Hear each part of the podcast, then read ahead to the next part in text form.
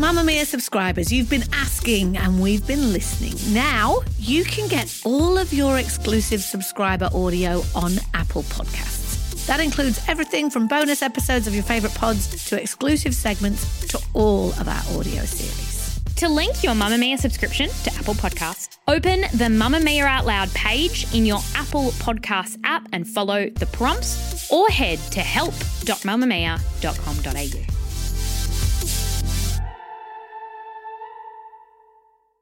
You're listening to a Mamamia podcast.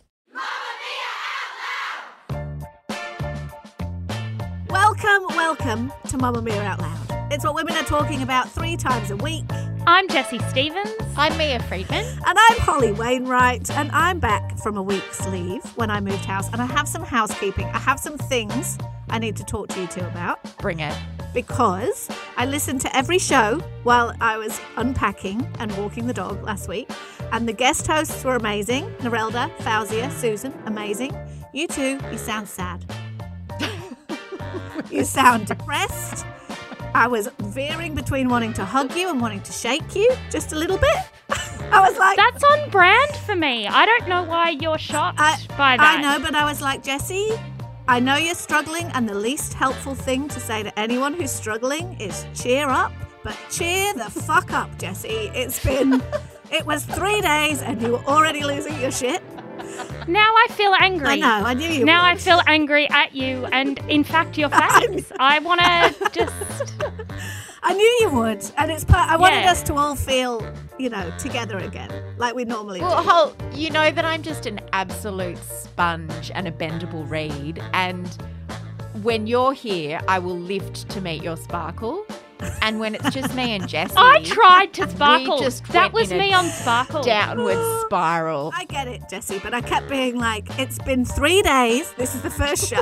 it had been three days. I'm like, do you realise that a lot of people have done this a lot longer? And then by the end of the week, I'd stopped feeling like shaking and I just wanted to give you big hugs. So, anyway, virtual hugs from my cupboard on the south coast. Virtual hugs. The other thing of housekeeping is on Friday's show, you did not talk about the Princess Diana statue.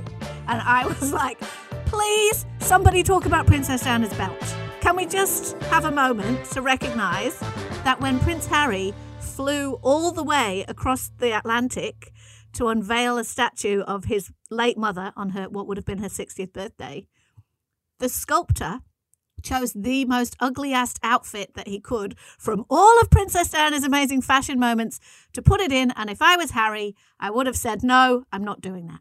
I've never seen that belt. Like, I know her wardrobe pretty well. I don't think she ever wore that What's belt. wrong with the belt? Because I haven't even clicked on this. Can Oh someone describe God, the belt It is to me? all you can see is this big, ugly, wide 80s belt. around the waist or around the around the waist. It's a it's a feature belt. So it's like we'll put a picture on the Out Louders um, Instagram. feature belt. But it's a Yes, feature please. belt. So it's like if you were going to craft a sculpture of one of the most famous women in the world and you'd think, what do I want people to notice? What do I want them to take away from this? It wouldn't be Belt. a bedazzled beaded belt the size of a small dog's head. That's needed to be talked about. And the last thing that I need to get off my chest is to do with my move. Some people say IKEA furniture is Lego for grown-ups. I say that it's actually the seventh circle of hell. We have been, we're still building it. We've been here eight days, and my house is just awash with Allen keys. Like you can barely open a door. There's just Allen keys and cursing people and bits of flat packs everywhere. And go to hell, IKEA. That's what I have to say. I'm so sorry, IKEA. I do love you for your affordability and your stylish solutions to storage challenged homes, but building them, punish. Not on, mm-hmm. not on. Anyway, that's it. I've got that off my chest. So on the show today, an Olympian has been banned from the games for using a non performance enhancing drug. Is that fair enough or outdated judgment? And is cellulite and giving a toss about cellulite truly a thing of the past? But first, Jessie Stephens, over to you. I have a bee in my bonnet. What a surprise. I feel cranky. I feel my sadness has moved to anger, and I am going through the stages of grief. I'd like to have a quick rant, if you'll both allow me. You might have seen, for anyone who's not in Sydney. I think Sydney siders will know exactly what I'm talking about. And in fact, I think Melbourne had sort of their own versions of this. But obviously, we're in, in lockdown and there are images all over my feeds, but not only friends and acquaintances, but media outlets going, Sydney in lockdown, thousands of people on Bondi Beach. It's like one of their favorite sort of tropes is just like people breaking lockdown, everyone's a rule breaker. I remember this from last year. Yes. It's a big genre, isn't it? It gets people really angry, great for engagement. And that's why they do it because lots of people comment. And there are two camps in Sydney at the moment, which I think we discovered through our editors' meeting this morning. There are people who are really shitty about the rule breakers, and there are people who are going, you know what, we're tired. I'm actually going to go quite gentle on them. So we're in lockdown, but this shaming of people, the vast majority of whom, if you look closely, are actually abiding by the rules, is ridiculously unhelpful. So, We know which camp you're in. most notably, most notably, the lockdown, I think this needs to be said, in Sydney right now is different to what it was in Easter last year. It's different because there's no radius. It's also different to Melbourne. We should just acknowledge this as we probably should all the time. It's easier. It is. Our lockdown law isn't as long. Oh my God, yes. They're not as, restrictions are not as tight. So Melbourne, you win lockdown. Oh. Victoria, you win lockdown. You win hardship. In- so we don't have a radius, and we also don't have restrictions around you. Like you can go for a walk with a friend, um, or up to two 10. friends. If you're exercising, Ten friends. up Yes. to 10 friends. If you have 10 friends. Exactly right. And so over the weekend, you could have conceivably travelled 45 minutes into Bondi to do the Bondi to Coogee walk, if that's what you felt like doing and you weren't breaking any rules. Now, my mate, who I've talked about before, works for Sky News. Um, she was at a press conference. She's been at this press conference every single day with Gladys. And she was saying to me on the weekend, there is yet to be a case of someone contracting COVID outdoors on a walk. It's one of the safest places you can be. Also, you've got to consider how many thousands of Sydney siders would ordinarily be in a gym, right? So a lot of people are like, oh, look at everyone taking up running, look at everyone walking their dogs. So many people go to the gym every day, mm. and you're seeing them out in the wild because they can't go to the gym. And also, every men- every mental health thing says go outside. Exactly. Gladys Get some told us, fresh didn't air. Susan Carland told us, and she's a doctor. Yes. And she said, disclaimer, she's not a medical doctor. say, and she's, what kind of doctor she's a- is she? she's smart not a medical one, doctor, Holly. but still, she's an expert because she's done lockdown in Melbourne. She said, you know, when it comes to mental health, getting out every day, everyone says this. And also, um, Gladys told us to. Like, Yeah. I was listening to Gladys's press conference on Friday and on Saturday, and she said, don't go to shopping centres. Yep. Don't go to Bunnings. Please go outdoors. go to the exactly. It also needs to be acknowledged that Sydney is a big built up city and not everyone has a garden. So, certainly where I was living until one week ago, if you wanted to go and exercise outside or even just sit outside and get some sun on your face, you had to go out into the public world. Exactly right. And you know what? If two people sit down for a chat in my local park, or a parent stands there while the, their kids kick a ball on school holidays, fine. That is not the hill I'm willing to die on. They're not who I'm mad at, and I think our anger at this point is seriously misdirected. Because while we're bunkering down, sacrificing years of our lives, yes, I'm getting a bit hyperbolic, but I'm not in a good mood. It's not been years, darling, it's been a week. no, excuse- Feels like years. It has been years. It has been a year and a half. Uh, okay. Sacrificing our Okay. lives, unable to see our relatives overseas, Well, that's true. Missing out on weddings and births and all the rest. COVID is getting into aged care homes. Mm-hmm. Where two thirds of those workers were unvaccinated. That only became mandatory last Monday, which we now know was too late. It's like we're pushing this boulder up a hill and it keeps rolling down and hitting us in the face. And it is not our fault. It is crappy hotel quarantine and aged care facilities. And who cares if you spent Sunday in a park? Rant finished. Any comments? I'll be taking comments. I agree with you, Jessie. You'll be happy to hear. I very much Thank you. agree with you that it's not the people sitting in a park. I mean, when I was listening to the show last week, I was having all these flashbacks to last year and how irrationally angry I used to get about people complaining about lockdown who didn't have small children at home who needed to be entertained 24/7 and I know that that's mm-hmm. a unreasonable position because everybody's challenges are different but going outside, if you're living in a city and you're going outside to maybe meet up with some friends so your kids can run around together and play ball and you can all sit a meter apart and maybe even have a glass of wine in a takeaway cup. To save your sanity, that is crucial. However, I think that the anger here, and I've heard heaps of anger about this today from different corners, is that at the end of the day, there has to be a consensus about what stay at home means. And I think that there are two types of people, as in there are those who like to follow a rule to the letter and get furious when they see anybody who might be like bending it a little bit because is sitting in a park having a glass of wine in a plastic cup while your kid kicks football exercising with 10 friends no is it going to make this situation a whole lot worse probably not but is it a slippery slope? And I think that one of the issues with this, and, and I very much agree with you on a personal level, Jessie, is that I'm kind of like use your common sense, do the right mm. thing, but do what you th- you believe to be reasonable. But I think that there has to be a consensus about what is allowed to happen and what isn't, because otherwise it feels like we're all just splashing around in this muddy pit, you know. And I think so I kind of can see both sides. I can see why the angry people are angry because they're like, I'm not going outside and sitting in a park. How dare you? If we're locked down mm. for another week, mm. it'll be your fault. But then the other people are like, mate, this is not going to be no, the thing that stops but, it. But yeah. you know, do you remember that fabulous press conference, one of the highlights of, of last year's lockdown, when Mark McGowan, the Premier of West Australia, gave that presser and he was asked, you know, if someone has a hamburger and sits on a bench. It was a kebab. But yes. they're pregnant. Yeah, you know, do you remember that? I do. They were and, running and then they had a kebab and then they sat down. And they but if you're pregnant, because someone had been fined for eating a kebab, and so he was laughing, and it was actually very funny. And Gladys has said the same whole. So I'm going to disagree with you there in terms about we need a consensus. Gladys has said, look, we can spend 100 years drafting every single point. You can't draft for every scenario. We're asking the people of New South Wales and of Sydney to just be sensible. Just be sensible. You know what I mean? Do I have to say, no, you cannot eat a kebab on a bench? She's like, just come on, like come on.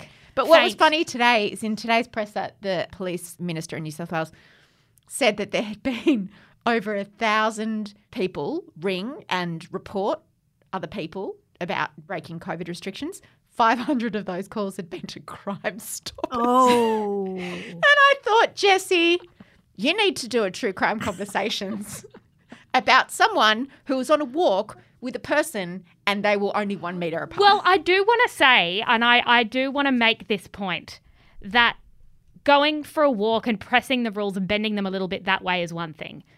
If you're having 15 people in your house right now, I am not defending you. Oh, that no. is that is that is not on. And this is the thing. I think by this point we know how it spreads and we know you know that we, we can make some logical assumptions about that. And there are people who are going shopping without masks on. Super annoying. You're breaking the law. Also, having people over in your house, all of that, not for that. But I'm just talking about the person taking a picture of Bondi Beach being like, why is everyone out? Yeah. And it's like, you're out. Exactly. Where are you taking this picture from? Your basement? Yeah, I know. Exactly. I'm calling Crime Stoppers. I've moved out of Sydney to an area that is not in lockdown at the moment. But me and my family are observing lockdown because we came from Sydney. I just want to say that because I think that one of the keys to all this stuff and why everyone gets so angry is that we know that in a way shaming people has power in this situation. And someone said to me yesterday at a socially distanced in a socially distanced situation outside a shop, no one wants to be that person, and especially not in a small town. No one wants to be that person who didn't do the right thing. So I need to just put my disclaimer on that my family are, are currently in lockdown too. Mamamia out loud! I find it hard to believe someone's going for a run and then stop to have a kebab. But um, in any in any event, I don't think there's anything wrong. We're not we're not making it unlawful to go for a run and eat a kebab. Move by Mamamia is the exercise app for anybody, anywhere. And in case you missed it, we dropped a brand new stretching collection that can be used to improve mobility and bookend your favourite sweat sessions. Mamamia subscribers get unlimited access to Move, and we drop new workouts every single week. If you're on the hunt for movement that makes you feel good, Head to move.mamamia.com.au and use the code MOVE10 to get $10 off a yearly subscription. So the Olympics is still a thing, apparently. It is still kicking off in about three weeks in Japan. And one of its biggest American names has just been banned from competing in at least some of her races, not for taking performance enhancing drugs, but for taking marijuana. Her name is Sha'Carri Richardson. She's 21 and she's a big deal for the USA this year. She's a sprinter, and we know that sprinters are always like the rock stars. And she is super charismatic. She's got the long hair and the long nails, and she's one of the fastest women in the world. In fact, she's the sixth fastest woman in the world. And so everybody was like, she is going to nail it this year at the Olympics. But a drugs test at Olympic trials showed that she had traces of THC in her system, which is um, the active ingredient of cannabis. So she's been suspended from competing in some of the events of Tokyo. So some of them her her ban will be finished for, and it's still not clear whether or not they'll allow her to join the team. But some she is definitely out. Now Richardson herself makes no excuse for taking marijuana. She said, "I know what I did. I know what I'm supposed to do. I still made that decision." It turns out that Richardson was grieving the loss of her mother at the time. She was mostly raised by her grandma, who's almost always at her races, cheering her along. And it was actually a reporter who told her about the death of her birth mum. During an interview about it, she said she found this information from the reporter triggering and upsetting. I was just trying to hide my pain, she said. I'm not making an excuse or looking for empathy in my case. However, being in that position in my life, finding out something like that, dealing with the relationship I have with my mother, that definitely was very heavy topic on me. Now, it's also important to note that the state where Richardson tested positive, Oregon, on the west coast of America, she was not doing anything illegal when she either smoked or ate or whatever, took the cannabis. There, marijuana is legal but it is a banned substance by the World Anti Doping Agency. Now, it's interesting to note that the World Anti Doping Agency actually changed the rules not that long ago after the London Olympics about how much cannabis could be in your system because they were saying we're not really trying to penalize athletes who may have used marijuana recreationally in the weeks or months before they started competing, but once you're competing, absolutely not. There's divided opinion from athletes about whether or not this is okay. Quite a few, Michael Johnson, very famous American sprinter, says, I know how it feels to lose a parent. It's indescribable pain. I'm from the same neighborhood as Richardson. It's a tough place. I wish people would stop calling her stupid unless you know the reason. Other people have said rules are rules. She broke the rules. She's out. What do we think? I can't imagine that marijuana would make you run any faster. It's not performance enhancing. No. So then why? I mean, not that I know a lot about drugs and sport, but it's not performance enhancing. I don't know. There I don't are- know what I think about this. There are three reasons why a drug is on is banned, right? And performance enhancing is only one of them. I love it when One of them- Jessie's our sports correspondent. My favourite. One of them is that it's not in the spirit of the sport. And the other one I think is to do with like it's illegal or something. And so this had to have hit two of them. There is actually an argument that this could have been performance enhancing. So there are some studies that have come out that have said, okay, let's say Richardson and someone else lost their mum on the same day. Richardson went, I this is what I'm going to use to cope, and it calmed her down. It oh. focused her, it relaxed her, it meant she could sleep, for example. And athlete B didn't, and maybe they spiraled and maybe they didn't sleep and maybe that affected their performance. So there are some arguments that it could have been enhancing. Look, I think the rule is dumb. The rule is dumb because, from how I see it, when I think about banned substances, it's you're looking at steroids, you're looking at anything that makes you stronger faster. And objectively, I mean, marijuana doesn't do that. And you're talking Maybe in some sports, though, I was thinking, like, say in shooting, I don't know, is that a sport? I think it is. Archery, yes. You need to, like, adrenaline and nerves Mm. and anxiety might make you shakier with your hand, and maybe marijuana might calm you down. It could, exactly. And I think that this thing about it not being in the spirit of the sport, interestingly, for example, in Tokyo. What is the spirit of a sport, man? well, in Japan, where she's going, marijuana is illegal. Right. So she's going there and she smoked this substance. Of course, that's not the reason that she's been banned. But the fact that she knew that it was a banned substance, she knew exactly what was going to happen. She has claimed, she has stood there and said, basically, I did a dumb thing. Please don't judge me. Here's the reasoning behind it. And I do not judge her for a moment. Like, I completely understand. But at the same time, rules are rules. You can't be making exceptions for particular people. I think in five or 10 years, this rule will be changed because I think it's a silly rule.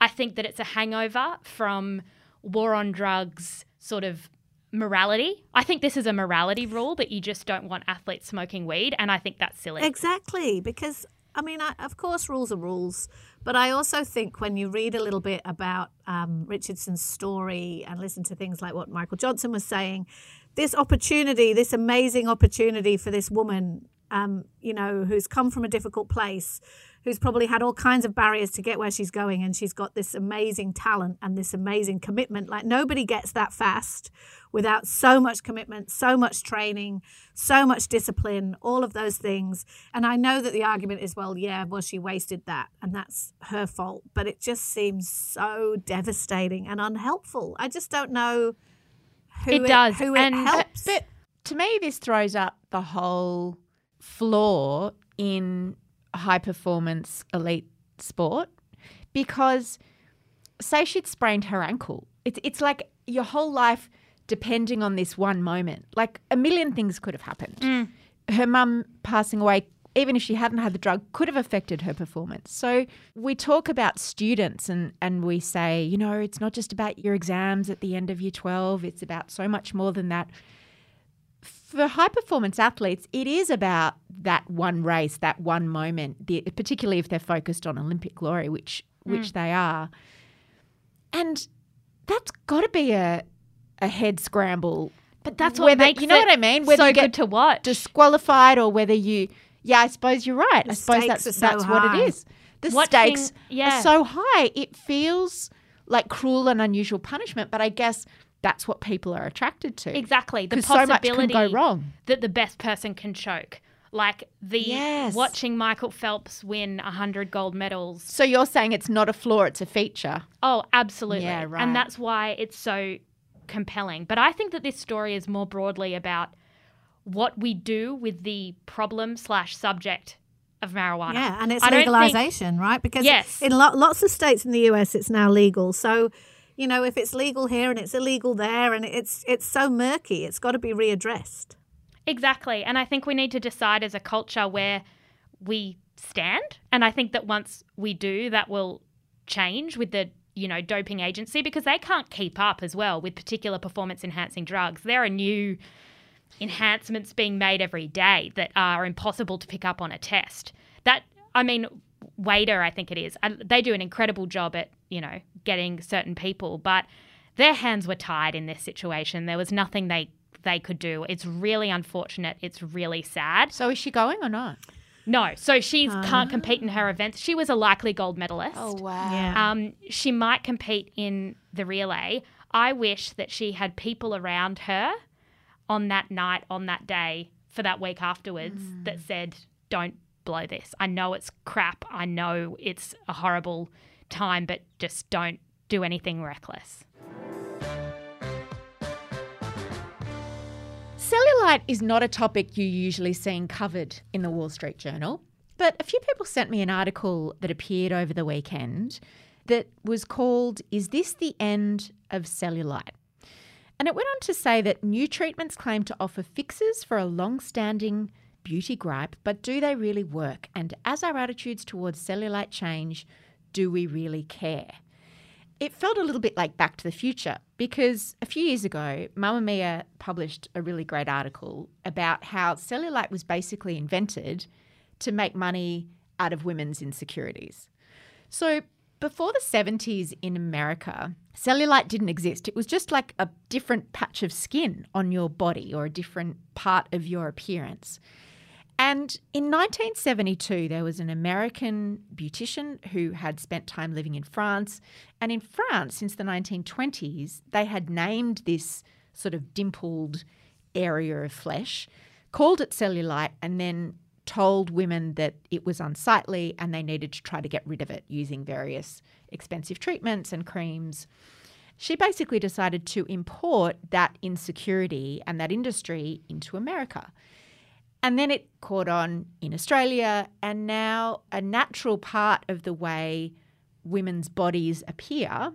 You know, it's basically the way fat gathers under the skin, and it's a completely normal part of being a woman because women's bodies have fat accumulate in areas around the hips and thighs and stomach that men don't because they don't have to make babies.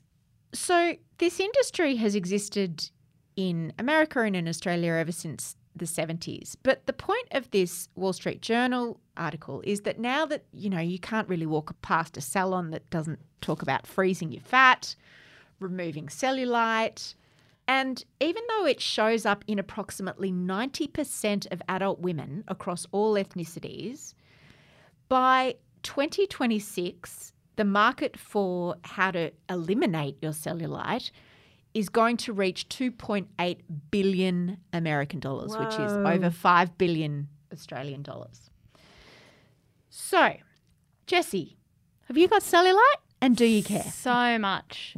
What I love about my cellulite is that it's on the back of my body, so I can't really see it. It's true. If, if you Um, don't seek out your cellulite, it's not there. But you know what, Holly? I was reading one of these magazines from the 70s and it actually said to you, it instructed women to get their thumb and their forefinger mm. and squeeze their skin together to check if there's cellulite. And I'm like, well, of course you're going to have dimples. But look, I can make cellulite on my arm if I do that. Oh, I can make cellulite pretty much mm. anywhere on my body when I do mm. that. It's a special skill. Exactly. Hmm.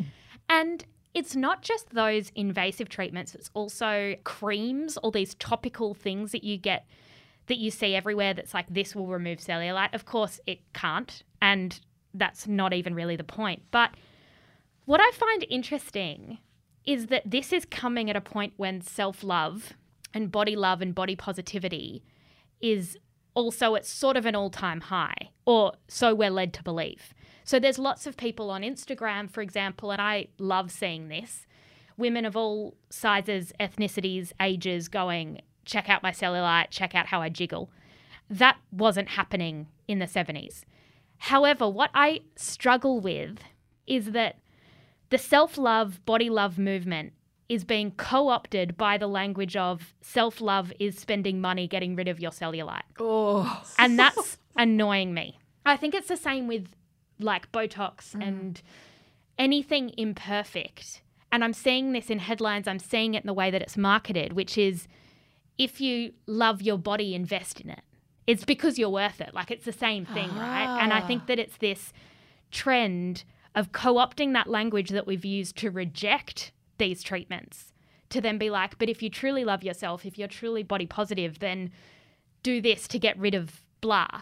And what I found interesting too is I was reading this thing recently that was saying we do not see things we don't have a name for. So, for example, if you're walking around in nature and you don't know what the name of that bush is or that leaf is, you actually don't see it properly. It's not how the brain works. You go tree, grass, leaf. You can't kind of ah. distinguish.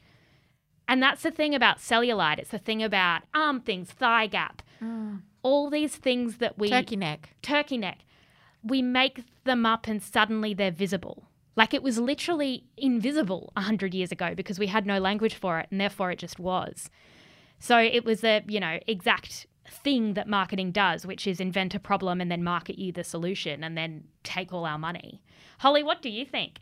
I think that it's interesting that as we develop a science, in inverted commas, develops all these new ways to fix, in inverted commas, the things that are wrong, in inverted commas, with us, it then becomes a bit of a judgment and a statement about how privileged you are, how high up your priority list your appearance is, whether or not you have it. So, if we now have treatments that can get rid of cellulite, but you choose not to have them, or you can't afford to have them, or you don't have time to have them, or you don't have access to them, that says something's about you. In the same way that I think in our current skincare obsessed world, there's status in having like a shiny, plump, smooth face. I think it's interesting that as you kind of invent all these things to get rid of stuff, what it says about you if you choose not to do it. You know how we often talk about Botox and whether if you choose not to do it, if you choose to be no bow, as we say, it's almost a statement. It shouldn't be really. It shouldn't be a statement to erase all the perceived imperfections on yourself. If you know? could take a pill tomorrow to get rid of all the cellulite on your body, would you take it? I don't care about my cellulite. Like it is not high up on my list of things to give a toss about. Like I don't hmm. I think there's no question that there is something confronting as you age when sometimes you look down at your shoulder or your decolletage and it suddenly looks a bit like your nan's and you're like, "Oh, that's me. Uh, I am changing. My skin is changing. My body is changing." And then you do have to make some kind of judgment calls depending on your resources, obviously. How much do I care about that? Am I going to try and fix it? Cellulite is so far down that list. However, if I got around in a bikini all the time with a load of Instagram models, it would probably be quite high up on my list. I don't care about it at all. Like you, Jessie, I love seeing the women on Instagram who are showing stretch marks, cellulite, wobbly arms. It's like the more we can normalize, normalize, normalize, and we don't feel like we have to be fixed all the time, the better. Mm. Equally, if you want to, go hard, you know, but it's kind of funny. You think of all the problems to solve, why that one, you know? It's recommendations time, and I know we're doing a few extra recommendations at the moment because for the people in the country who are in lockdown, you might want some things to listen to. So I'm going to go first today. On my outdoor exercising walk this morning, I listened to the Quickie, which I do every morning if I can.